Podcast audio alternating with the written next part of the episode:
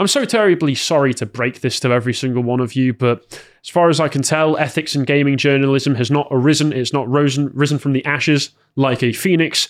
Uh, gaming is more leftist and annoying than ever. And as far as I can tell from all of the evidence available to me, Gamergate failed.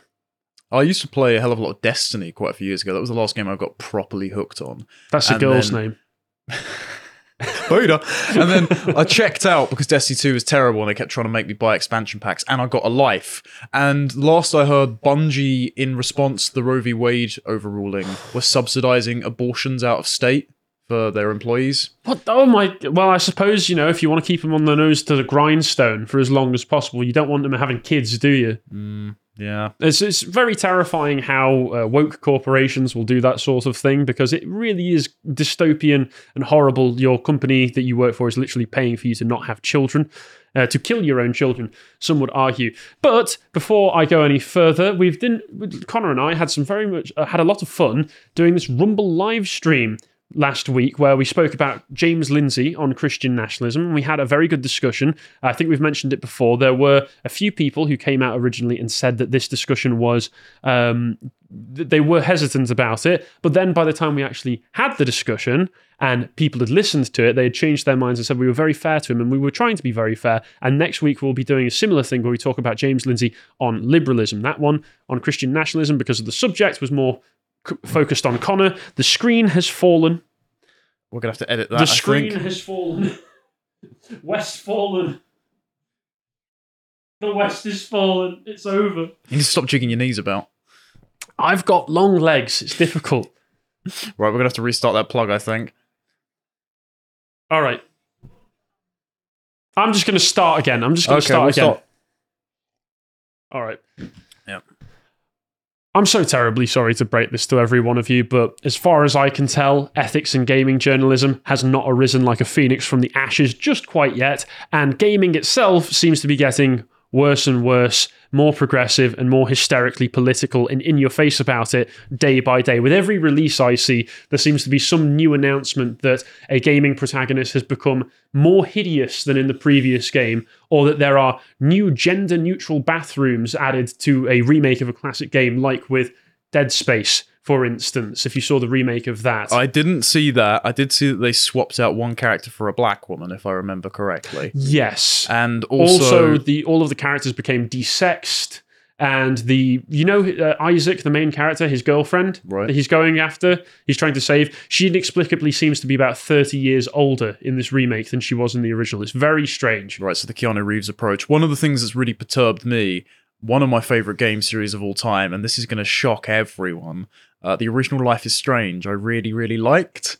And since they've done subsequent sequels where the second one was about two brothers suffering police brutality and smuggling themselves across the Mexican border, and then there was another one about a lesbian who feels everyone's feelings, and so they've just the whole month have been flooding their social media stuff with intersectional pride banners.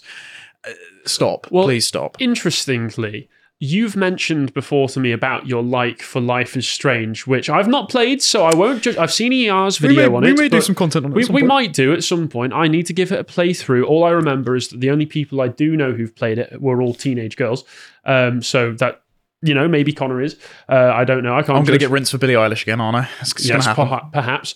Um, but it seems to be if what you've said, which is that the series accidentally in the first game had some uh, traditionalist undertones to it, or at least was critical of the sorts of things it thought it was promoting. This ch- uh, pivot in the later games might have been what they would consider a course correction to fix those problems that have unintentionally slipped into the original. Quite similar to what some people think happened with The Last of Us Part 2, where The Last of Us Part 1 if you want to call it that, it's just The Last of Us to me because there is only one, uh, presented a positive role model for a white male protagonist who would do literally anything to protect his surrogate daughter because that's what you do for family. And then Neil uh, Neil Druckmann turned around for the second one and went, "No, we can't be having that. No positive role models for young white men. That's no, thank you." exactly what happens with David in Life is Strange, and I will not spoil it, and we can, we can right, continue I'll- from I'll, there on out. I'll look forward to it. Uh, but before I carry on any more, uh, people may not be aware of this, but we do Rumble live streams now.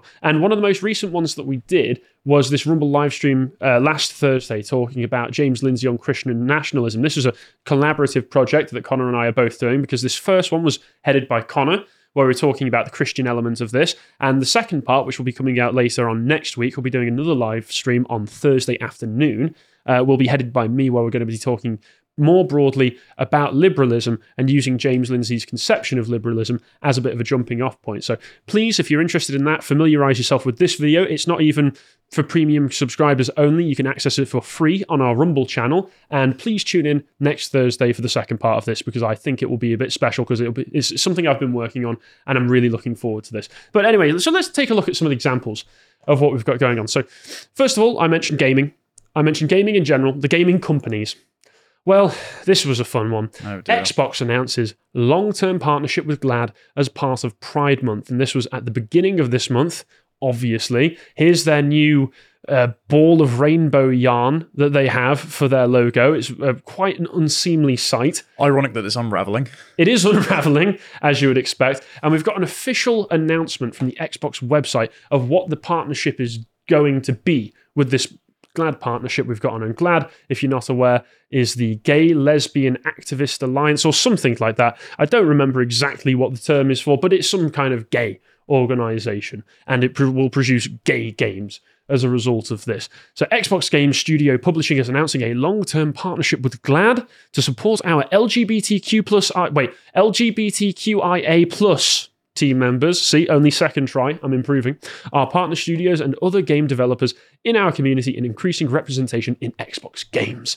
Through this partnership, we are hoping to bring more LGBTQIA plus stories, characters, and lived experiences to Xbox in ways that will resonate with gamers around the world. And So we- does that mean there's going to be bumming be in the sequel to Ryse, Son of Rome? Uh, probably. I mean, Right. they'll claim historical inaccuracy uh, accuracy for it, but expect to see a lot more gay stuff being just pushed in your face with Xbox games if this is something that they actually move ahead with. And uh, we recognize the need and demand. The demand, that's what gamers have always wanted ever since Gamergate. That was what Gamergate was after. Ethics in gaming journalism? No. Ethics in gay representation. We really have fallen quite far from Saints Row 3 having a penis and breast slider, haven't we?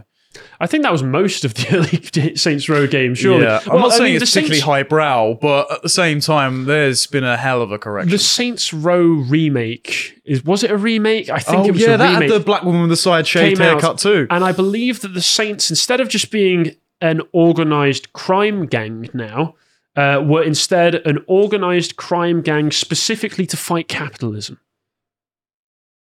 Sounds fun. Sounds fun, doesn't it? I know what you're thinking right now. Take my money. But no, nobody liked it. All the reviews were terrible.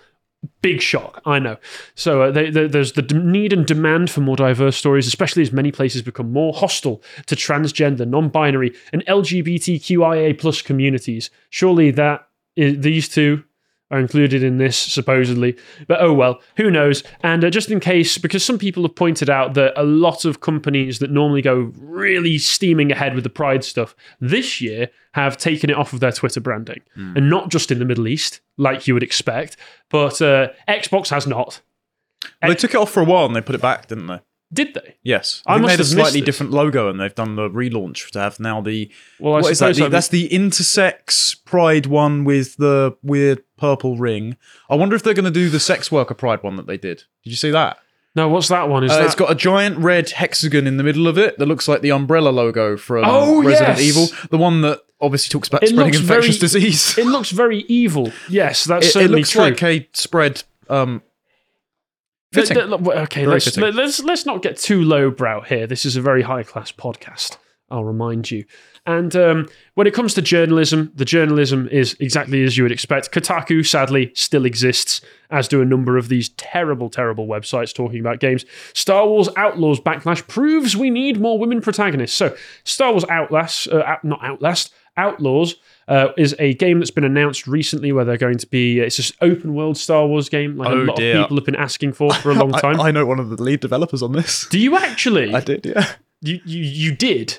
Oh no, well I she Or do. she she spoke about it to me in the pub. She couldn't tell me what she was working on. This was at Christmas. Did she know that things were going to get a bit dicey for She's when on it our was side, announced? so Oh, I don't okay. imagine she's too happy about the press reporting that's come out since. Yes. So what it is, it's an open world Star Wars game, something that people have been asking for for a very, very long time. Except it's only going to give you one option, which is to uh, have a fri- uh, a female character, a woman of color named Kay Vess, portrayed by Venezuelan-born actor Humberly Gonzalez, and it's apparently, according to this Kotaku article, made uh, Chuds very, very angry.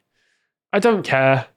I don't care. I'm sorry to your friend. I'm sure Yep. she's. I'm sure she's a lovely person, uh, but I don't get hyped for basically any games now unless I can be sure that there are no red flags attached to it. Well, And if it's part of a big brand like Star Wars these days, that in itself is a red flag because of how it's been handled in every single medium that it's a part of. So I just don't get attached to these things. I don't get excited for these things. It's kind of sad that I don't get excited for these things anymore, I suppose, on an abstract level. But at the same time, it means I don't get disappointment with it. Yeah, the, the- you can tell this is politicized as well because the game genre this is going into, open world RPG, uh, character customization for immersion purposes is a basic feature, and it has It been. was a basic feature of Jedi Academy 2 all it's the way been back a basic feature since the original Elder Scrolls games, where you can customize your own build and aesthetics, even though they were rudimentary polygons.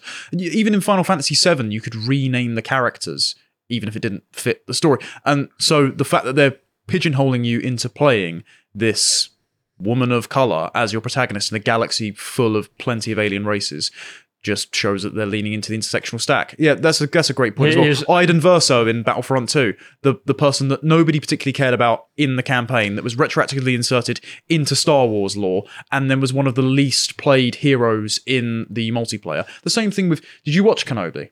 Because I didn't bother. No, So it's there's Disney Star Wars. there's, No. there's the main black woman that's randomly inserted Of course. into a series that her. everyone was waiting for for a decade. And it's like, ah, but she's the one Jedi that survived Order 66. And you're like, I wish she hadn't. There's dozens of Jedi that survived Order 66, apparently, according to all of this new lore. It's, it was such a useless measure, apparently. The Emperor might as well have gone out and just done it all himself.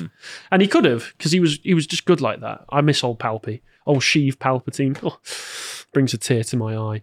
But th- these characters, not, not a single one of them is memorable. Not a single one of them is likable. And you talk about Chuds being angry. Yeah, there might be a bit of an annoyance when the initial announcement is made about it because they go, oh, God, here we go again. Most people wouldn't actually have a problem with this kind of character uh, choice of character creation if it weren't for the fact that there wasn't a well established line now that when this happens, the character will inevitably be insufferable and probably quite poorly written. Yeah, you can see that the default We've character archetype of like side shaved head woman of color is a stand in for one, the self insert of most of the diversity hires making and scripting the games, and two, it's going to be a mouthpiece for capital P progressive values that Of I just course. don't want to hear when I get in from work and want to shoot some robots.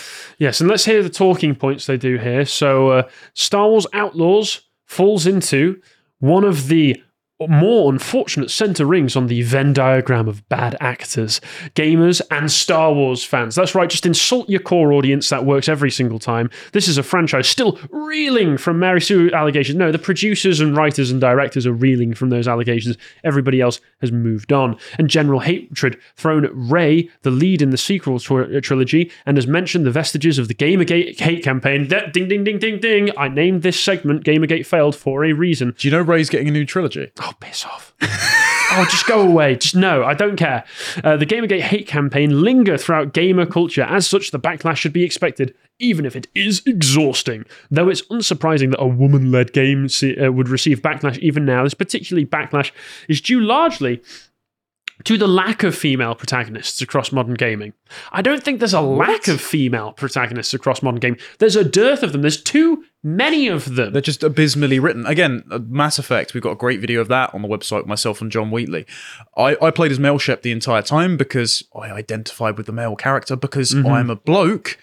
But nobody was complaining about how female Shepard was written, and you could have character customization, and she was a perfectly competent character that didn't ham fist progressive messaging at you. So it's not a lack of female protagonists, particularly because people would choose female protagonists if they had a character customizer. It's the fact that they are not the female protagonists of the color and complexion that you want them to be. Because frankly, you want us to play ugly black women when lots of men when they want Every to- single time. when they play Skyrim, for example, particularly with mods, you sort of get the Amazonian Nordic women that lots of guys roleplay as, and that doesn't fit the progressive stack. No, o- o- of course it doesn't. But like I say, there's no dearth of female protagonists in modern gaming. Uh, in fact, I would argue that there's probably a dearth of male protagonists uh, of a certain type in modern gaming. And the only time you really get them these days is either when it's continuing on a franchise that was already well established, such as in God of War. And even then, they'll probably start to make some kind of argument that Kratos is actually a god of color because of the fact that he's Spartan and therefore tanned All the Greeks are black. Sorry, Stelios. Yeah, sorry to break that to you. Um, and maybe something like the Dead Space remake, where Isaac, but even then, they did everything possible to change everything around Isaac to make sure the game was as up to date politically as possible, rather than just create the kind of faithful remake that we were really looking for. And um, once again, we can look back and find articles these days talking about HR exec says it's on women to solve the industry sexism problem 10 years ago this month. Now, aren't we so glad we've moved on past this where a woman in the gaming industry suggested that, hey, if women have a gay problem in the gaming industry, um, maybe they should just deal with it? I mean, obviously, I'm not forgiving people uh, the sorts of allegations that came out of the Activision Blizzard controversy, but when if you go back and look at our coverage from that at the time, there was a lot of nonsense mixed into those allegations alongside more serious cases of sexual harassment that were going on in the company. So, once again, you can mix a lot of these things together to make a situation seem much more pervasive than it actually is. And if I see here, yes, that's a man writing this article. Physiognomy check. Not looking good. Not looking good. Sad to say, Brendan. And uh, it's an industry where people ultimately responsible for fostering deeply sexist cultures in the workplace are allowed to keep their positions, while the women they na- they harmed are forced to fight for years for any kind of justice, or more commonly, simple cons- compensation for what they were put through. And it's an industry where time and time again HR teams are complicit, even on those cut and dried occasions where the evidence is so overwhelming that HR suggests firing an employee. There's always the chance executives will overrule them to keep sexual harassers on staff, and that's terrible. I'm not forgiving that. But once again, the solution to all of this is not just let's empower HR departments because HR departments are a nightmare to deal with in the first place. And uh, a lot of the rest of this article, in providing examples, points out uh, points to the woman who was the subject later on went on to join Tesla because it's talking about the particular a- a- executive who said that maybe women should just deal with it is what he came out with um, and accuses then Elon Musk of sexual misconduct. Right. So that's the kind of sexual misconduct we're talking about, the kind that is easily disprovable and it hasn't been taken to court, but we're going to say that it's just um, a black mark against your name for the rest of your life. And then it ends with saying BioWare built up a, uh, a bit of goodwill as an early AAA developer by depicting same sex relationships in its game, but it burned through a chunk of that with the rollout of same sex relationships in Star Wars The Old Republic. Not only did it backburner the feature so it could focus on giving subscription MMO a free to play overhaul, when it finally did launch same sex relationships, they were going to be restricted to a single planet and locked behind an expansion that players would have to pay for. And this was 10 years ago in January of 2013. And the people still complain about this kind of nonsense. Get articles like this. How black women in the UK have made their mark on the video games industry. I mean, citation needed, but let's check that citation, shall we? Uh, I mean, just beyond anything, I, I just wanted to play games, man.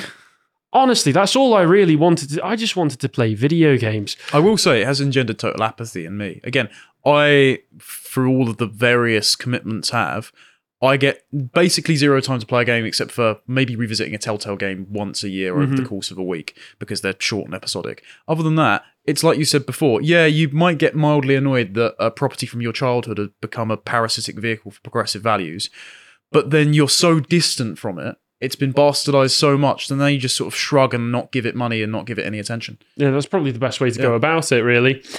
Uh, I could read a bit more of this article, but the title really says it all. Let's just say go away. There was this hilarious one. Why do you hate us? The gaming industry's abuse problem. Women are still women are still facing sexism and abuse in the industry. Now listen to this example given at the beginning here. Normally, I'd find this quite relaxing, at the very least, quite fun. I'm sitting in a white square room trying to play a computer game. It's relatively simple. When a ball appears on the screen, I click it. The aim is to try and click as many as possible. Sounds like the sort of game that's perfect for a woman uh, playing games. Uh, it should be easy, but it's not. That's because when I start playing, voices suddenly start sound off, uh, start to sound off around me. Stop playing a man's game, little girl. Yeah, the, click the ball on the screen. That's a man's game. Someone kill this whore and slut. To make matters worse, dark shapes start appearing against the whiteness. Silhouettes of men pressing against the walls, trying to get in. Is this just schizophrenia? Possibly. Unsurprisingly, by the end, I'm a wreck. My heart is racing, my breathing is shallow, and my face is flushed and red. That was not fun. As I stumble from the room, the scientist on the other side smiles reassuringly because this is an experiment, one that Sky Broadband is hosting to put you in the shoes of female gamers. This is this is not women gaming simulator. This is actual rape fetish simulator. I mean, what is this? Well, just don't go into voice chat. is this? You'll, you'll get slated all the time for random reasons because people will just be drunk, high, and incapable of playing an Overwatch or match. 12 or just Yeah. 12 i'm sorry maybe it's because i did actually frequent the modern warfare 2 lobbies oh, back when i was a those were the child back in the day this right here i don't mean to diminish anybody's suffering that they might experience from it this is nothing this right here is absolutely nothing i mean come on You'd get that from your own team after winning. Yes, I know, and, and that would be a term of endearment. And uh, 62% empl- uh, percent of employees, and this is pointed out later on in the article, in the gaming industry are male, and this is a considerable improvement. No, they don't have to qualify that or explain why it's an improvement, just less men equals better. Typical. This is a considerable improvement on previous years, but that doesn't mean the historic problems are anywhere close to being fixed, particularly not in a formal way. Now, if these statistics are right, and there is a massive increase in the amount of women partaking in games development, I don't want to suggest anything too negative, but that might suggest the shift in priorities that gaming or AAA gaming has experienced over the past 10 years or so. Well, particularly if they're ideological appointments of where they've been hired As on their diversity criteria. So they have a sunk cost invested in progressive narratives. And so to perpetuate the progressive narrative means that they're perpetuating their own job. They're just enriching and empowering themselves at the expense of games as an art medium. I would, uh, that might be something to do with it, I would say. And but worst of all, to show that Gamergate really sadly didn't do anything, I'm going to bring her up. I'm sorry.